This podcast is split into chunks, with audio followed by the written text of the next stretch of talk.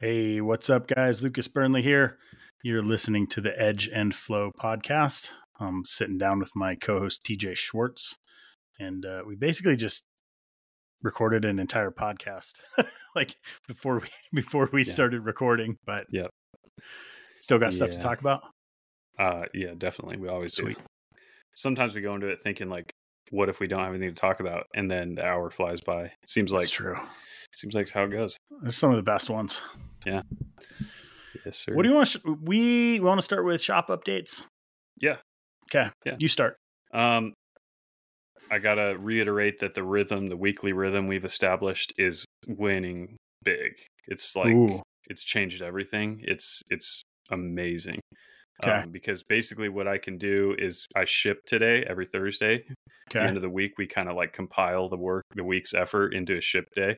Okay So Dalton's assembling and I'm shipping. And I now have the ability to look at. So when I do all the shipping, I click create manifest, Yep. which prints out like a barcode that has tells me the number of international and domestic labels that were printed that day. So I get like a paper that's like you shipped this many knives this week.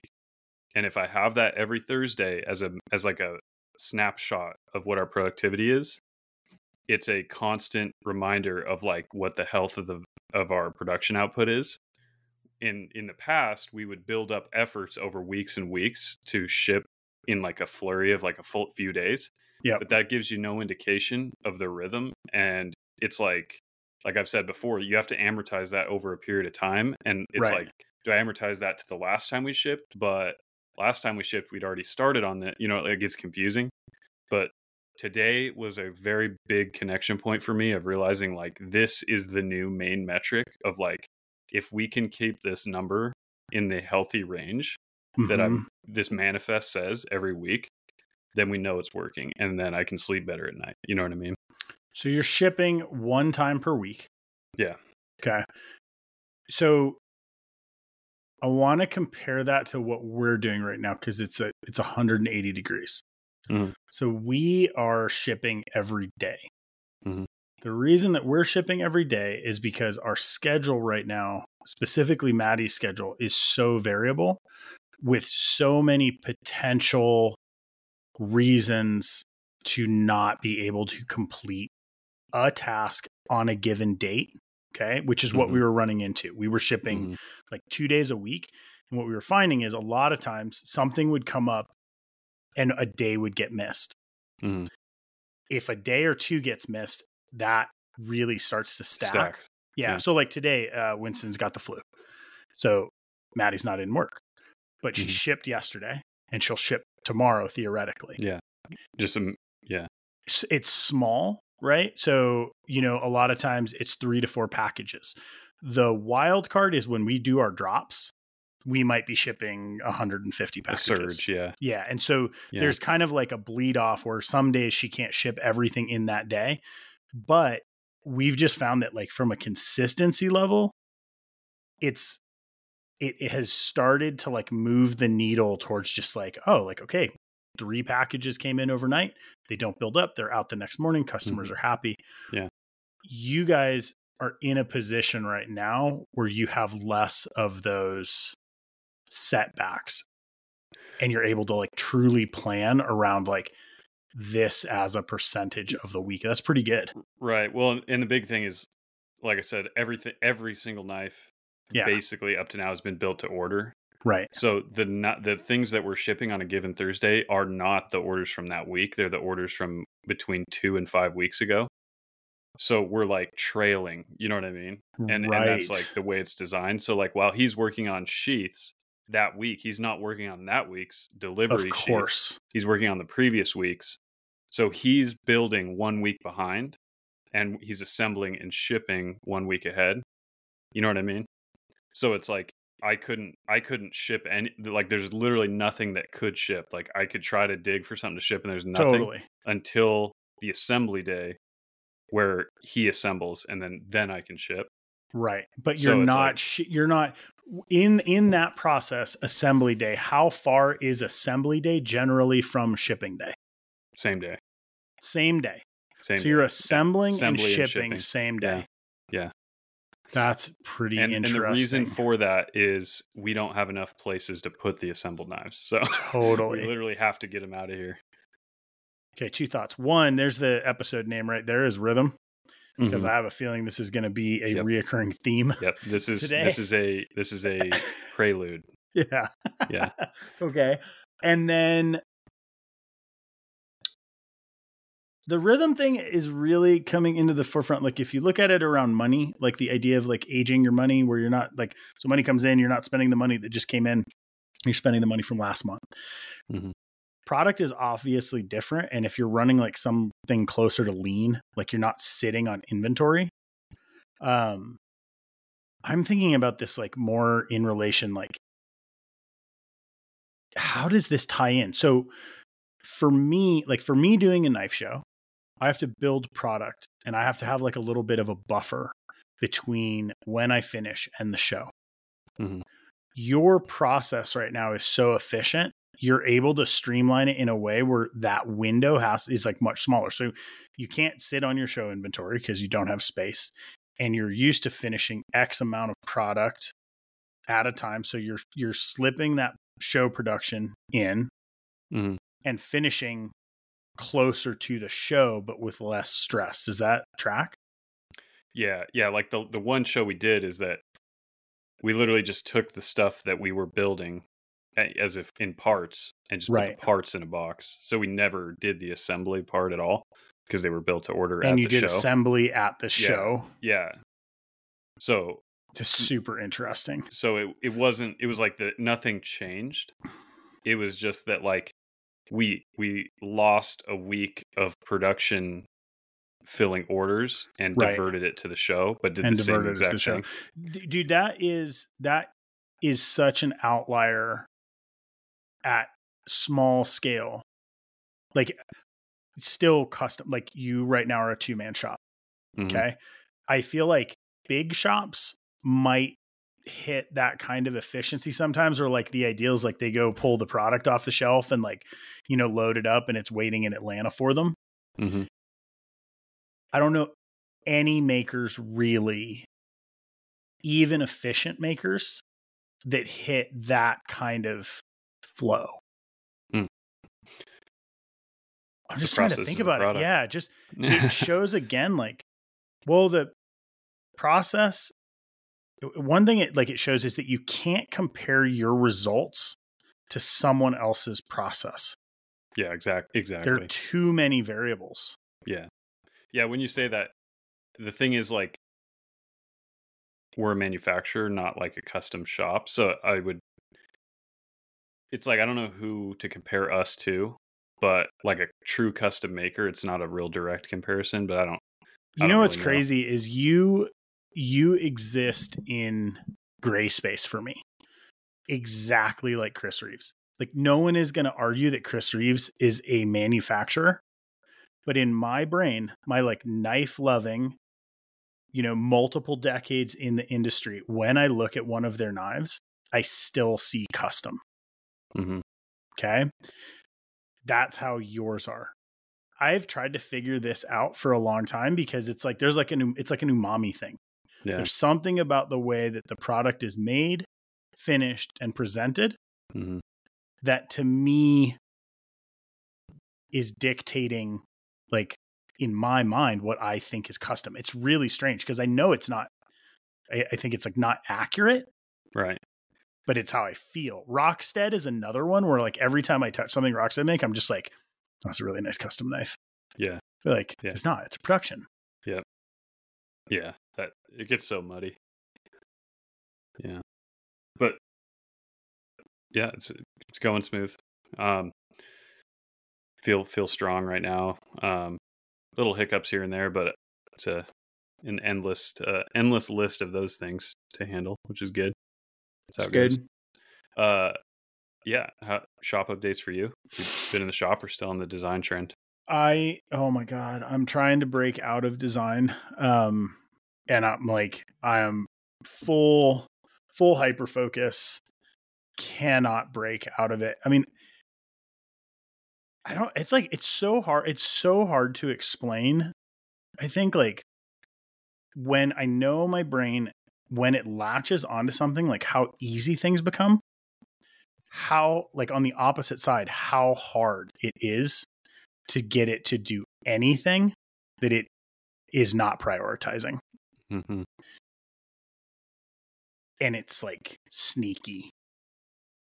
It will waste i will like i've been trying to get into the shop this week. Um we did a we did a raffle inside the facebook group at the end of the last year for Bo school did i talk did we talk about this at all Maybe. Keep going.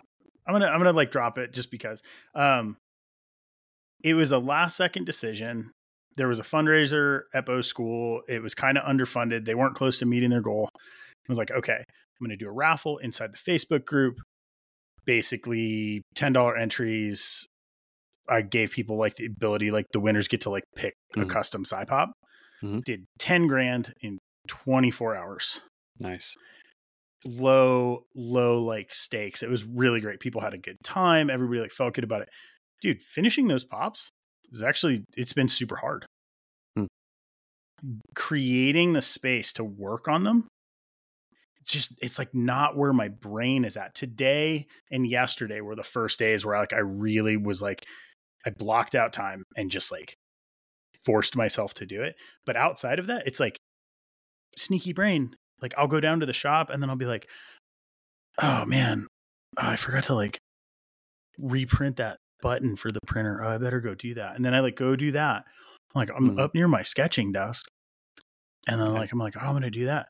And you saw the results of what that was today because Yeah. I like basically engineered a new product in that time. Yeah. Yeah. Yeah. Which if my brain was not wanting to do that, would take me a year. I like I don't understand. It's it's wild to me. Hmm. Yeah. Long answer to a short question. Uh I am still fully in design mode. Mhm. Um switching I, I made I made like a mistake in my scheduling, which was I brought back in daily sketching, but I put it at the front of my day. And what I realized is that is like setting me up like Sucks you 15 Yeah. you see it, right? Yeah.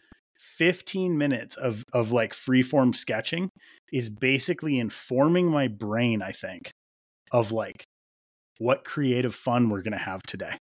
Yeah. And it's done. Yeah. There's 6 Or- hours in CAD. You enter the whirlpool. Yeah. You're in the whirlpool. yeah. So I flipped it. So like basically starting today, it's just I'm back in like five o'clock in the morning. I go in and I do shop work. Mhm. That's it. No drawing, no CAD, and that I think will give me a little bit of a buffer. Yeah. Um, so yeah, so we've got that going on, and then um, right now in in the effort to create rhythm uh for and for the first time ever i'm trying to plan my year out in kind of quarters Mhm. specifically around like apparel drops i love doing apparel it's not incredibly like cost efficient or Mhm. in like revenue efficient right it doesn't make Yeah. crazy money and it takes a lot of time Yeah. but I love the process of like working with the designer, like figuring out what we're going to do, picking blanks, like all those conversations. Mhm. Um, and so the way that we scheduled it for this year is we're essentially doing, we're just going to do capsules. First quarter right now is we're working on one we're calling the Cozy Collection, Mhm. and it's super basic. I'm doing a knit cap, a crew neck sweater, and a pair of sweatpants Nice. super fun. It feels good to be able to like tie it into itself.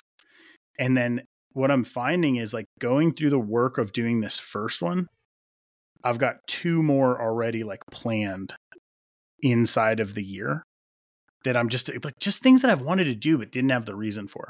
Mhm. So that's kind of that's kind of what's going on in the shop right now. It's a lot of head work. Yeah. Yeah, you're on pretty heavy design and manager schedule. Design. We haven't talked about yeah that like maker, versus manager. Yeah. We should do. Yeah, we should like recap that at some point because I actually kind of fell off of it in as I've moved into other ways of like managing my time, and I Mhm. wonder if going back to that and like just reviewing it, where the tie-ins are. Yeah. you know, I also wonder, do you does the time of year like affect like your, the type of output you have? As far as volume or t- or No, like, like the form seasonal. of the output. It's like it's New Year. In in a way, I I think I, I don't I don't know. Like just thinking back over the years, like I don't know if like in the new year I'm very excited and like so my brain is kind of scattered and like Mhm. playing with all kinds of different concepts before it really like oh this is the focus for this year. I don't know. Yeah, uh, that's a great question about season out. Um, honestly, not. I don't think the the seasonality really comes into my brain, but that does lead to a point that I was going to talk about once we get there. Get Um, there. I think I want to create a seasonality by design, Okay. kind of like uh, kind of like classic Schwartz style, I guess. Like plan it out a little bit because I just what's I think it's I've been read, reading and reacting on across the the board, um, Okay. building the business so far, and the weekly rhythm that we came up with is again is going against that. It's not whack a mole anymore. It's a a rhythm that is literally on the on the wall on a piece of paper. This is what each day is for, and it it unlocks so much potential. And I think I need the same exact thing from a yearly standpoint. So there's there's landmarks in the year that I think should be uh, associated with doing a certain thing. For example, I think it's wise both from a time of year and demand standpoint and from a like PR standpoint to launch a new product before Blade Show in Atlanta. Um so I don't know if that'll happen this year because it's coming, but things like that, I think I need to start establishing some deadlines for product releases is the main thing I'm focused on. Because Right. here's what here's what I've discovered. I've really only been like full production for two years now. Um, and both times I got what happened was the summer months are slowdowns for internet sales inescapably. Like Everybody yeah. Big fact, right? Like you, it is is what it is. So what happens is both years in the summer, I'm like, okay, now's the time to start working on the next model to to like reinforce sales to get back to where we were. Well, that model starts these this creative energy starts to become real going into Q4. And then the models we already have start selling much much faster and the new models came in right at like the wrong time to start to now compete with the models that were there before. You know what I Mhm. mean? And it two times in a row I made that mistake of like reacting to the summer slowdown with product development. That takes time. The products come out into Q late Q3 or into Q4. And it's it's the wrong way to do it. The right way is to time the product releases so that they come out in the the apparent occur- uh, slowdown that's on the horizon. You know what I mean? Because it's like you can't with a product development R and D cycle, you can't be reactive. You have to be a little bit more proactive on a timeline than that. Um, and so the LT5 that I'm working on is actually coincidentally going to line up like pretty good, but that's only because it took longer than the other models because of the way that it's being changed. So just luckily, because it's taken longer, it's going to land in a better time of year. But like for example, the Turn and the Confidant both launched like going into Q4, like starting Mhm. to, to push on it, and it's like it became hard to focus on it because there's this groundswell of Q4 sales on all the other models that become right. so they appear like they might become unmanageable like both years and it becomes like that's the only thing you can think about and it's like that should not occur like you know what i mean so i'm starting to think of a rhythm of like timing our efforts with the seasonality of like what how the public operates um, and all the big businesses businesses do it you know you got the car dealerships doing their rebates Totally. you got and this is you know, scale. This is yeah. this is a difference between manufacturing mindset and mhm, custom mindset. Yeah. I can build any weird thing I want anytime and Yeah. someone's going to be excited about it. Yeah. Right? As as a business scales, like I would I would make the argument that like even in like my low output kind of custom flow right now, I would benefit from manufacturer's mindset. where that is coming into play for me is is around the the product that can be made efficiently. So like talking about apparel. Like Mhm. I can plan that. And and the most direct version is I don't want to release a sweatshirt in July. Yeah. But I've done that kind of stuff Mhm. just because I'm like, oh yeah, like we're finishing this and like, oh, I forgot to get Yeah. back to the printer and like now we have a hoodie and it's August. Yeah. Yeah. On a larger scale, from a sales and marketing standpoint. Well, and like this is interesting too because like it starts to open up different questions as far as like, well, if you're ahead enough to plan for this product, you're at a release date, you're also ahead enough to plan for marketing that product. Yeah. Yeah. Strategy. Like you're bringing it Yeah. now you have you have a tool that you can be strategic with instead of like you said reactive. So so the reactivity is getting it has been squashed out of the manufacturing cycle Right. for the most part, but the reactivity on a yearly schedule is absolutely still there. So that's another thing for 2024 and that's I, like right now last year I'm coming out of Q4 sales feeling good and the only focus I have is getting caught up on delivering those orders Mm-hmm. and then you and then that starts to slow down and you have this really rapid rate of production and like the summers weren't like devastating but it's like all of a sudden you kind of realize like dang we're gonna uh, we're gonna be either overproducing or we're gonna have free time on our hands uh, accidentally or something like come Mhm. like june time and uh, that's where like the overland sport i spun that up like quick. I mean i think I, from con- concept to launching it was like less than a month and that was a reactive thing and it was like to compress it that much is not ideal.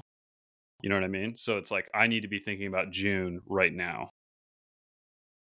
There's another there's another element of flow that you may be working past and this is one that i'm fully struggling with or maddie and i are struggling with which is like integrating family flow into workflow i don't think about things like summer break or christmas break when i'm planning or doing the very little planning that i'm doing when i'm like oh there's a show coming I've never looked and been like, oh, but like spring break is right here. So that's going to automatically mean I get 75% less done for this week and a half. mm-hmm. Do you look at family structure in this rhythm? Or are you guys, is because you are fully in the business and Becca is fully at home right now? Is there enough separation? uh well right now there is no like landmarks in that way because the kids aren't in school or Aren't preschool or nothing Right. So there really isn't. There's like, yeah, on our anniversary anniversary, we'll probably take some couple days off. Yeah, Right. Christmas is going to blow out a week. Like that always exists, but it's like I kind of just work my four days a week, like year round. Like I don't really right. do anything different, you know. So yeah, I haven't. But when the kids are in school, you're right. That's that's going to be a little I different. guess it's dynamic. something to like think about because you're not far away from it. Yeah. I mean, and that like, you know, a week for Christmas was I think we had, the kids were out of school for 17 days. Mhm. That's a that's actually time that you have to plan for. Yeah. If if if in our case like working together because someone always is always having to be with Right. the kids. Right. And so then you get into like these areas where you're like, "Oh, well, do you get help or like do you do these things?" And you're like, you your situation may just be different enough that it's not as Yeah. critical but I, I just always wonder like i think that i think that that has been one of my fears about growing the business and having employees is like for so long i was building for flexibility. I'm like i want to make i want to make a living like someone who is working a 50 hour a week job but i want all the flexibility. Hmm and you it worked through my 30s and then as it kind of as kids started to come in you just realize like well yeah, that's great that you can, you know, cut out and, you know, split for a month. But like now the kids can't because they have Yeah. classes, they have schools, they Yeah. have their rhythm. And so it's, it's kind of like, I feel like at this point right now, I'm reassessing like what rhythm actually means hmm and keep coming back to the idea that like there is freedom in structure. Yeah, exactly. It's like everything I was has to be say that. structured. Yeah. Yeah. Um, I quote my dad pretty frequently. He he says it all the time. He's like the I think the way he mainly puts it is like creativity thrives in structure, not chaos. And it's not Right. just creativity, it's pretty much everything. And it's it is counterintuitive. Like cause I I gotta say, like that mindset of like the ultimate flexibility is like the goal. And I think I arrived on this on the conclusion like about three or four years ago that I was like, that is a trap that I fell into. Yeah. That that was a good goal because in the chaos of the flexibility, you actually betray the flexibility. You know what I hundred mean? I actually and and I've come to that same conclusion. I guess like multiple times because the, the thing is I like to work. Mhm. So even like even looking at like like financial you know podcasts around like you know fire like the fi- financial independence retire early stuff. It's been fun seeing those because now 10 years later a lot of those people are like returning to work because Mhm. they're retired and they're 40 and they're bored Yeah. and i just i realized i was like yeah i don't need i don't need that like i'm not looking for ultimate flexibility but i also don't know i haven't figured out like what the next step of the rhythm is Mhm. you know and i think it's probably creating enough space in the year that it feels like you're getting the recharges like I used to get from just being able to be very flexible and make like Mhm. a last second decision to take a trip. Mhm. That part is gone. But like at the same time, I could very easily be like, all right, I'm going to go do Blade Show in Atlanta and then I'm going to take two weeks with the family and we're going to go here. Yeah. Yeah. And structure that and like not feel it on a financial level because it's planned for Mhm. but we're we're probably still in kind of a limbo state where we're not quite there. Yeah. So it's like I'll do the show, I'll come home stressed. We don't have like a, a plan to Yeah. deal with that. Um that with uh, the coach that I work with, like we talk a lot about like pre-coping, which is like if you know you have something like super stressful coming up, it's like you're you're like filling your tanks before you go into that situation. Yeah. Um and so at this point, that's kind of like I think around product releases, I'm trying to do it because it gets I get I get emotionally or I get like creatively charged, and then it's like the fuse blows. So it's like get super worked up, do the thing, do the drop. Mhm. It's a problem if I just stack them Yeah. versus like I know I have to do this once this quarter, and I'm actually doing it for next quarter. Mhm. so the stakes are low and i have time to like look at it you know with some like objectivity before it happens and i don't know it's interesting. Yeah. just from a just from like what rhythm in a business means and how it changes over time and like what the levers are that change it. Yeah. Yeah. Yeah i think uh the structure that i've tried to implement is uh it's paid paid the biggest dividends of anything i've done. I think it's probably the single biggest pivot that i did mentally is to abandon the, the like dream that i had and that I, that sounds negative but it's like no i, I the see where you're goal the goal of the dream is still what i'm pursuing yeah but the the route is like totally different. It's not what I thought. Um, and so like because I you know in college I I was like a pencil artist doing a lot of drawing. The first summer after my freshman year, I took the whole summer to like draw and and basically sell drawings for the whole summer. And I really I was like, yeah, it's gonna be so much more flexible. It's summer, it's summer break. You know, I did quite a bit of drawing, but it was like you know, it felt weird. I felt anxious the whole time mm-hmm. and it was like I didn't really have a schedule and it and it, it kind of bled over because I never ever had a real job after that like that was just that just continued for years Mm-hmm. of like just creative endeavor like just kind of all over the place, every direction, and like midnight hours, and then take a Monday off, and then like you know work the weekend, and it just kind of sucked. Like it Yeah. wasn't it wasn't fun. You know what I mean? Even though you would think that that level of freedom is like the ideal goal. Uh, yeah, didn't really work out for me. Structured freedom. That's Yeah, it'll it'll be interesting. I don't know. Well, I think we're already we're seeing some effects of like some of the like the schedule changes already this year, and I'm seeing it just in myself, Mhm. which is really nice. Um, the biggest thing that I'm trying to do is create enough kind of re- like resiliency that when something does come up, like it doesn't derail the overall plan or like if it if it does derail it it's like there are there's some like redundancy in place so like Mhm. you know i get sick or something can't work for a week and then the kid gets Mhm. sick and can't and i i'm at home with the kid because maddie's out of town something whatever Yeah. like theoretical you know situation i think just trying to like build in for that and that that just really means like not being reactive you're just you're Mhm. ahead enough yeah, like obviously at some point any plan will break down but there's a margin like where i mean you know show prep if you're finishing the night before the show starts like there's a lot that can go wrong Mhm. if you're finishing two weeks before a show that's like very very different metric of like not only what can go wrong but like Yeah. what you have the ability to correct Mhm.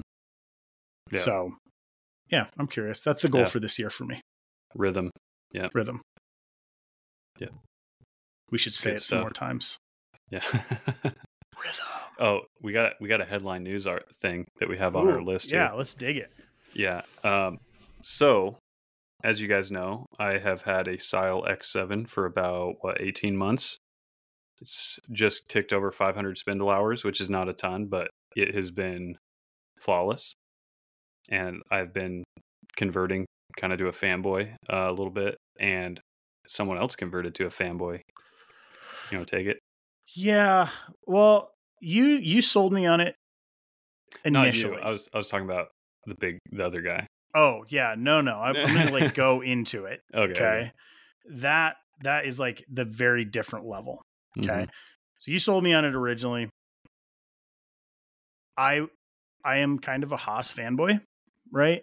And it's because it's the same reason I like Apple, right? In Mhm. a way, it's like everything included, good user experience. Apple truck can show, or, you know, Haas truck can show Yeah. up with all the parts on it. Yeah. And I'm not incredibly like DIY tech savvy. Like I I learn the things I need to use the machine, but I realize I need support. Yeah. So I have been like on the fence, right? And kind of like back and forth while Yeah. realizing like the ultimate value is like indisputable.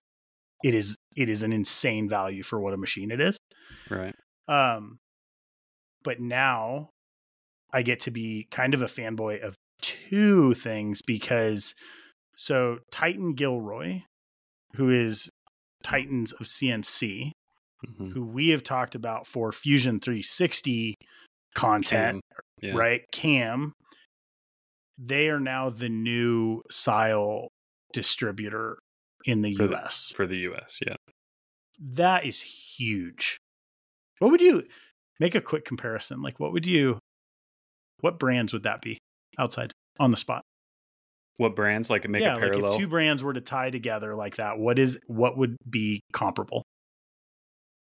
it's like We Knife in 2015 getting a tight relationship with Blade HQ, Sure, just major where you're like which they did. it's And well, and, and there's a there's another level with this because one Titans of CNC create a ton of content. Mhm. Okay. So SYIL is uh they're a Chinese company, right? Yep. Okay.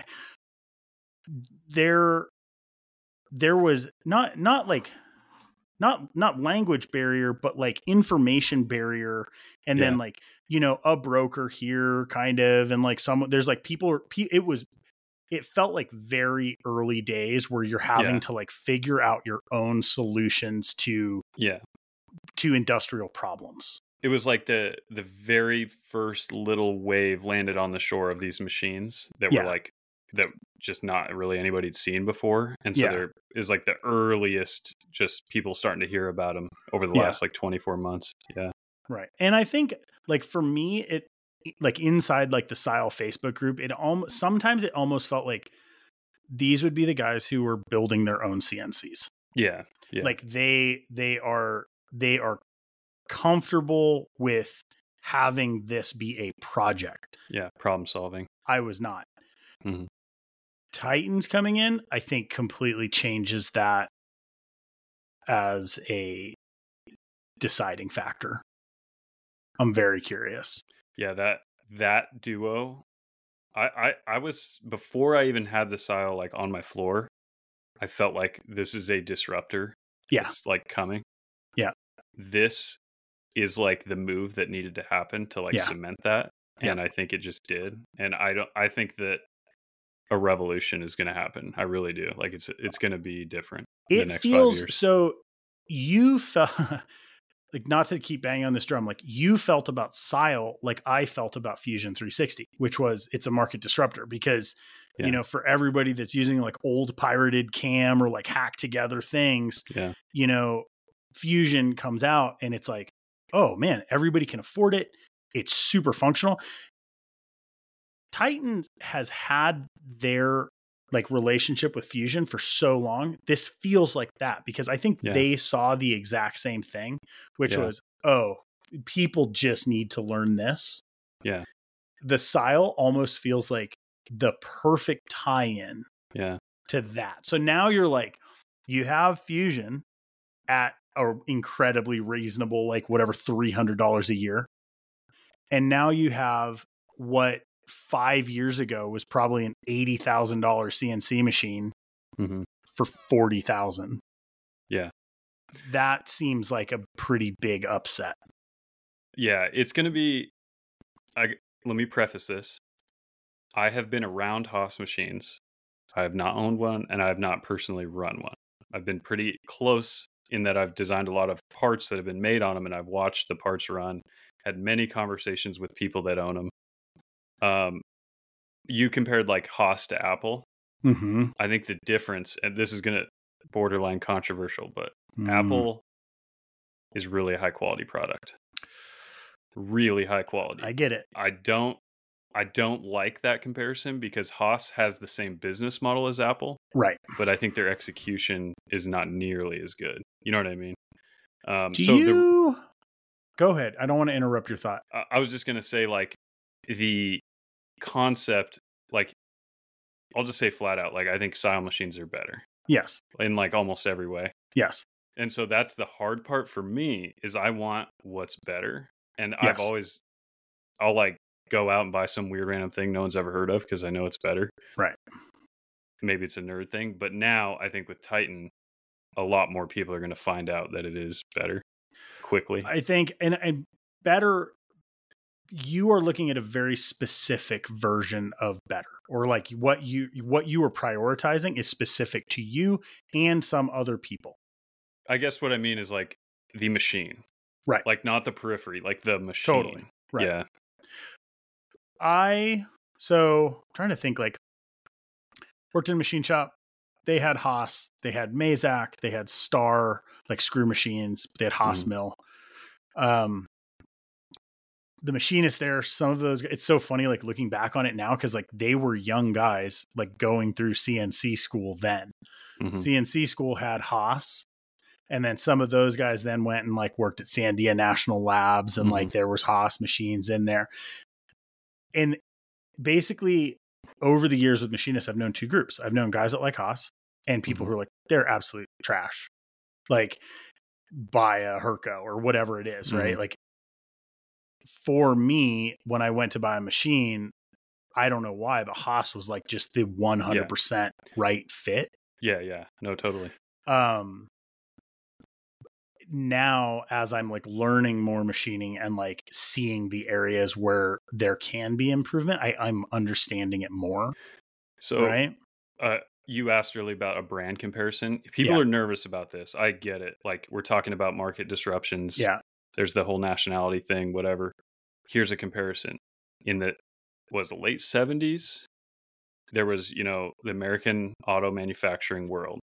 And guess who came along? The Japanese with Toyota, Honda, Subaru, and they bullied the American like industrial manufacturing plants like for what, you know, 20, 30 up to now in many ways. But the American automotive industry had to adapt to Right. like uh, like a, a different force of competition that had a very different idea of how things should be done. Guess who benefited from that? The customer. Yep.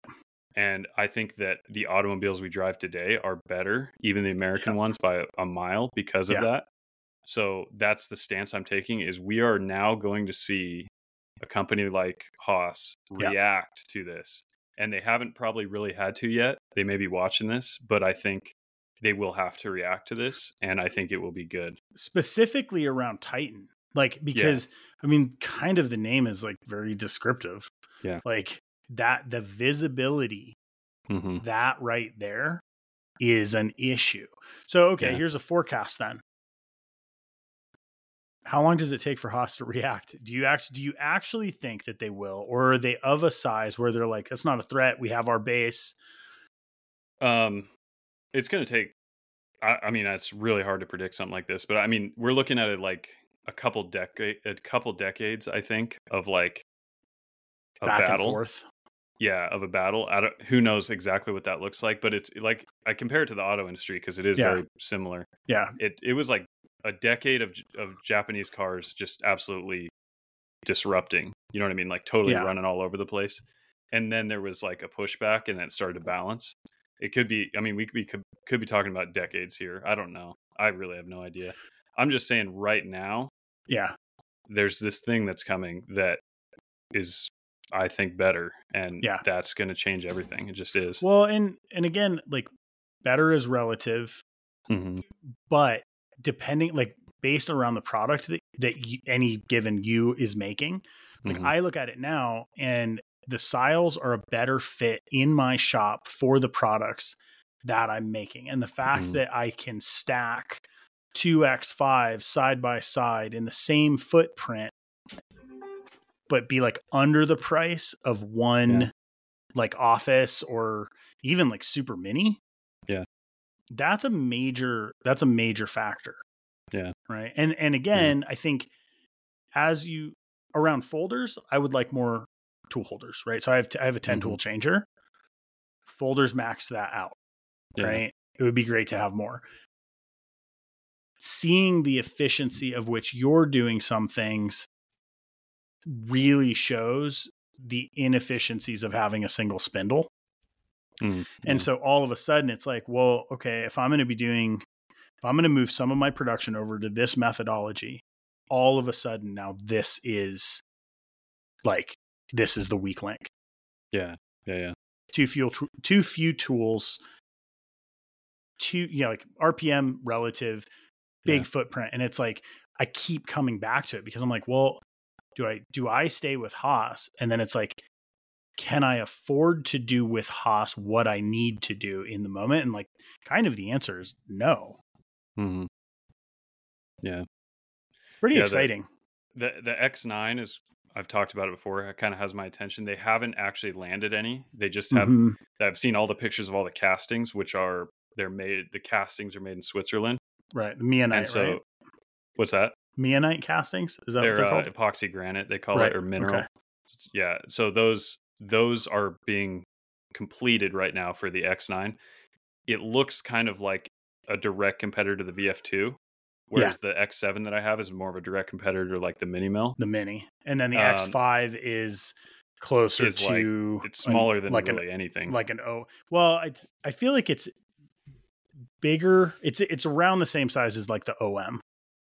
oh is it i, I, at think- that one very much yeah Yeah. but but the x9 i think is the like dark horse right here That is Okay. like the probably the because the x7 is too small for most machine shops we have the benefit of making knives that are Right. small but it's too small for almost anybody um so the x not the VF2SS has proven to be like the right size for like a huge percentage. It's Haas's Right. number one. yeah, whether you're going to have one machine and you're in your garage or you're going to be like starting to go into production. Yeah, it's the F one fifty of CNC Yeah, machines. I've said it a million times. And the uh the X nine is like the Tundra. It's like Ooh. here's the thing: uh, a VF two weighs about sixty eight hundred pounds, and has a similar size in terms of the work envelope as the X nine. So the sixty eight hundred pounds VF two. The X nine is almost fourteen thousand pounds Whoa. and it's a mineral casting and per pound mineral is about 10 times more rigid than iron and like vibration dampening Yeah. so it's orders of magnitude more dampening and twice the weight right. and faster and about 40% less money That see that and Yeah. that's it right there. When you start to do like the cross comparison, you're like yeah more accurate. I'm I'm probably an outlier still because I realize like at this point the accurate like the accuracy of the Haas is like fine for what I'm doing. Mhm. But I also realize like there like where there are maybe limitations. Um, Mhm. but I don't have the skill to to at this point to fully capitalize on it. Right. Mhm. um even from like a fixturing standpoint i mean it's like everything kind of rolls downstream Mhm. but if you're going to buy it's like yeah you of course you want more machine than you need and there are areas where the more may come in something that's not like directly necessary right now but like speed cost like that all of that starts to be pretty important um Right. how many what's the how many tools is the x9 i actually don't know i i've only kind of Can I just look it? up? I'm gonna look it up right now, just because Yeah. I'm the I ADD. want to. I want to say Uh, that the initial, the, a lot of them have multiple tool changer op- Okay, offerings. I think it's like 24 on the like initial package that they're bringing. see, yeah. So the Style X9 right now, they're saying from fifty-one thousand. Yeah, 51 grand starting. Jeez, yeah, that's amazing. Yeah. Wow. Okay. I won't go. I won't like dive into that too much, but like, is that your next machine? It's it's like it's so hard to not go that route. You know what I mean? Like but it's why would you go a different route? Because what are your Um, options? basically I need a 40 taper machine Yep. or bigger. Minimum 40 taper. Yep. And so option 1 that I thought about a while back was like uh like a Okuma used Sure. because that's, you know, king. Like How you know how if- old? How many years you old? know 10 years 15 Okay. years like an older one because i'm trying to bevel grind with it so i Yeah. don't per se i don't necessarily need like a mint one like brand Yeah. new for that purpose but or vf2 is the obvious 40 taper choice Yep. uh, from a haas standpoint they uh, they do 40 taper on the smaller machines but i would rather go up Yep. and then the x9 and like dude the x9 it just holy cow just it's just I, there's nothing physical about the machine that makes you question stop and think Right. it, it's just the fact that it's new It's all thought and that out. it's yeah. not domestic if that's Yeah. a huge critical point you know what i mean but like it just doesn't leave anything on the table it's I'm such there. a like I think like I'm such a creature habit and I'm I'm always hesitant about like my own skill set and my ability to learn things. And so like Mhm. I'm like, well, I've had this Haas for, you know, 10 years and I know how the Yeah. control works mostly. And Mhm. like just the idea of switching to a different control, that's terrifying to me. Yeah. Um I think I think at this point, like it's not I know I know enough, but this this plays in huge too, which is when I bought Haas, my friend Pat Pruitt had a Haas who was teaching me Yeah. machining. Yeah. You have a SYIL.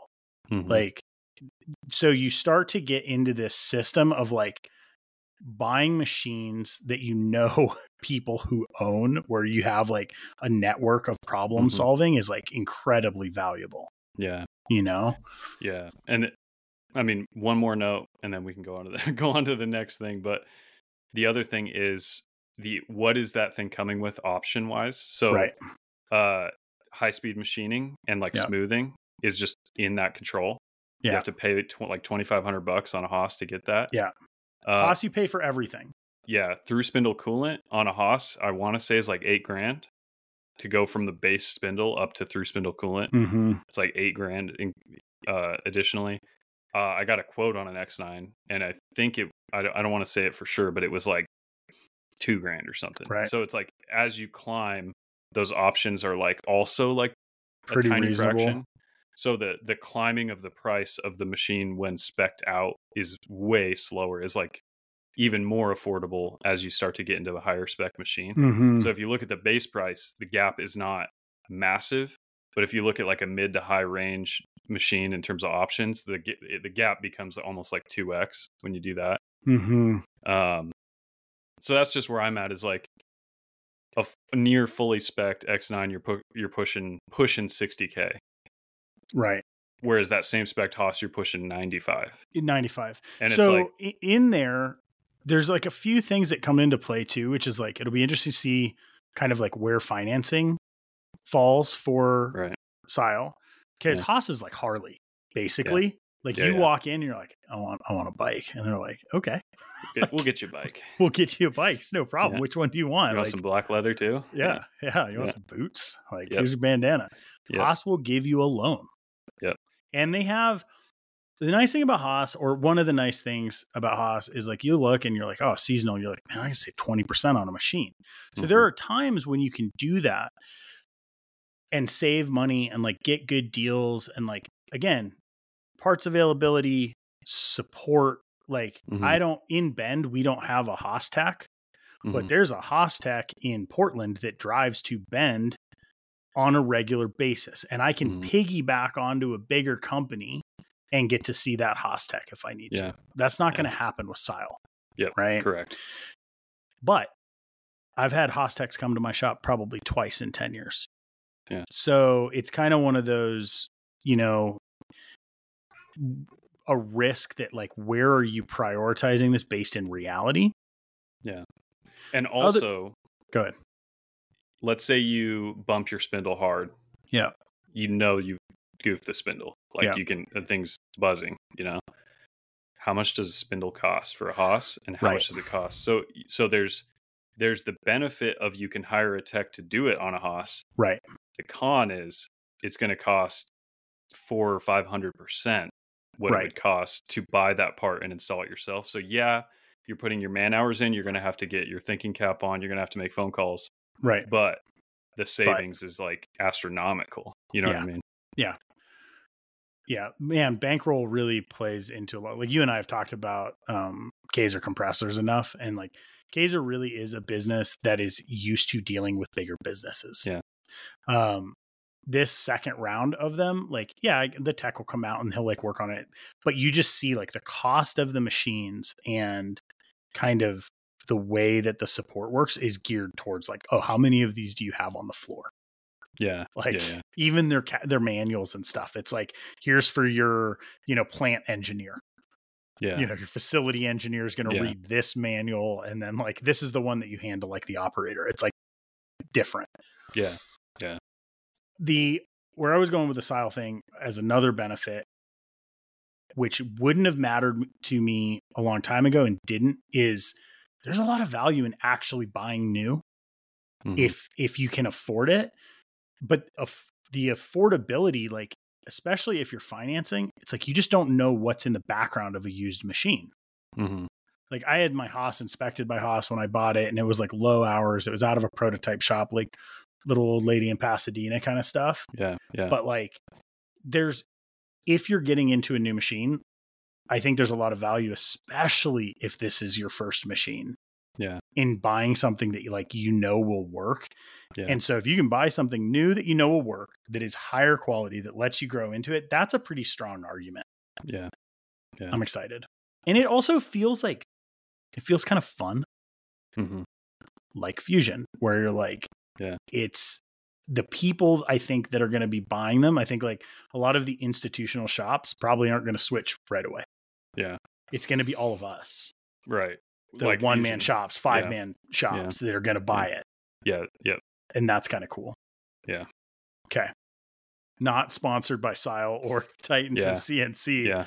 but Yeah. It's I'm I'm I- super excited. I like all this is coming from the fact that that machine kicks ass. yeah. It's like it's been perfect. Yeah. And it's like it's doing things that it that it should not do at that price point and at that size. It should not be able to do what I'm doing with it. Yeah. And it does. It's like it's just imp- Dalton and I almost like every other week we're like, dude, that thing is awesome. Like and the they're feeling of- pretty. Like, dude, we're designers. I can't I can't like take product and not look at the aesthetic components of it. Mhm, They're really pretty. Mhm. I'm using it as I'm I think I'm kind of like using it as a carrot. So what I've told myself is like right now I do not need a new CNC machine. Okay? But if I can bring on a couple of products it will make having a new machine much more necessary but also much more viable Mhm. and it's kind of a way i'm like incentivizing myself to really push those products to be Yeah. like all right cool you get this done and you can get you can get a Yeah. shiny new Yeah. machine Mhm. from SYIL it's pretty sweet okay all right so that was that was the the SYIL hour Yeah, ended up soaking up some uh some time, but yeah, it just it's just a you know customer review. If you, if dude that's a major no i mean it this from the beginning like us doing these pod episodes really rolled off the tongue. Well one of the things we like to do is watch the market and watch the industry. Mhm. this truly feels like something coming into the new year that is revolutionary. Mhm. it doesn't feel like a little shift. It feels like something that is big enough to disrupt. So i mean Yeah, obviously they're like Titans of CNC and SYIL have no real foothold in the knife industry, but they are in industry, and it's like Yeah. the trickle down effects of that into our industry. I think are are vast.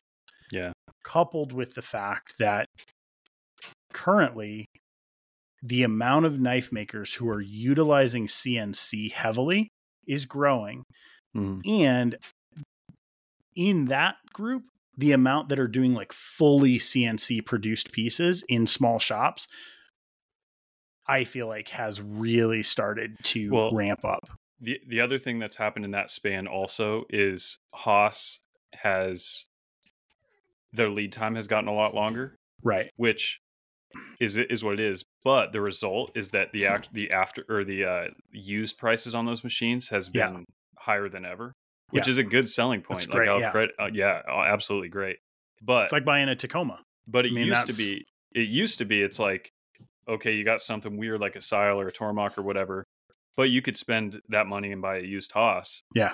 but now you can't do that anymore Right. unless it's like really old Yeah. you know what I mean so it's like that the used the used Haas argument got is getting harder to to do because it's Yeah. like you'll buy a used VF2 that's like a 2017 and it'll be like 70 grand it's like what the heck you know what I mean yeah okay so exciting it's very exciting Yeah. what else what else do we got to touch on running around doing stuff out there I know. That's a lot of Yeah. times if you guys hear Yeah. us like fully blank out, Yeah. it's because like there's tiny feet yeah or like something else is going on Yeah. behind us. Yeah. It'll be interesting like when we start recording these in video. Yeah. Because like I know people will be like, oh, okay. Yep. Someone's slowly walking into the room, like handing you something. yeah Yeah. Dude. Okay. Uh that was a fun one. I feel like Mhm. I feel like my brain is kind of Yeah. toasted. Yeah. Feels good to me Feels good. We'll call it. Yeah. Okay. Yeah. Appreciate you guys. Appreciate the Patreon support big time. Uh, appreciate the new listeners. Um, yeah. Love you guys. Keep Yeah, coming. We had a major bump in in listener engagement, and we can't figure out Yeah. why. It's really interesting. yeah. There was an we- episode that just like hit super we stumbled hard. into some Spotify like boost pad. Yeah, I don't know algorithm. what, but so if you're like a new addition, uh, Yeah. however you came to this show, thank you very much. Yeah. appreciate you guys. Um, Yeah. Keep the questions coming. Yep. See you around. Peace.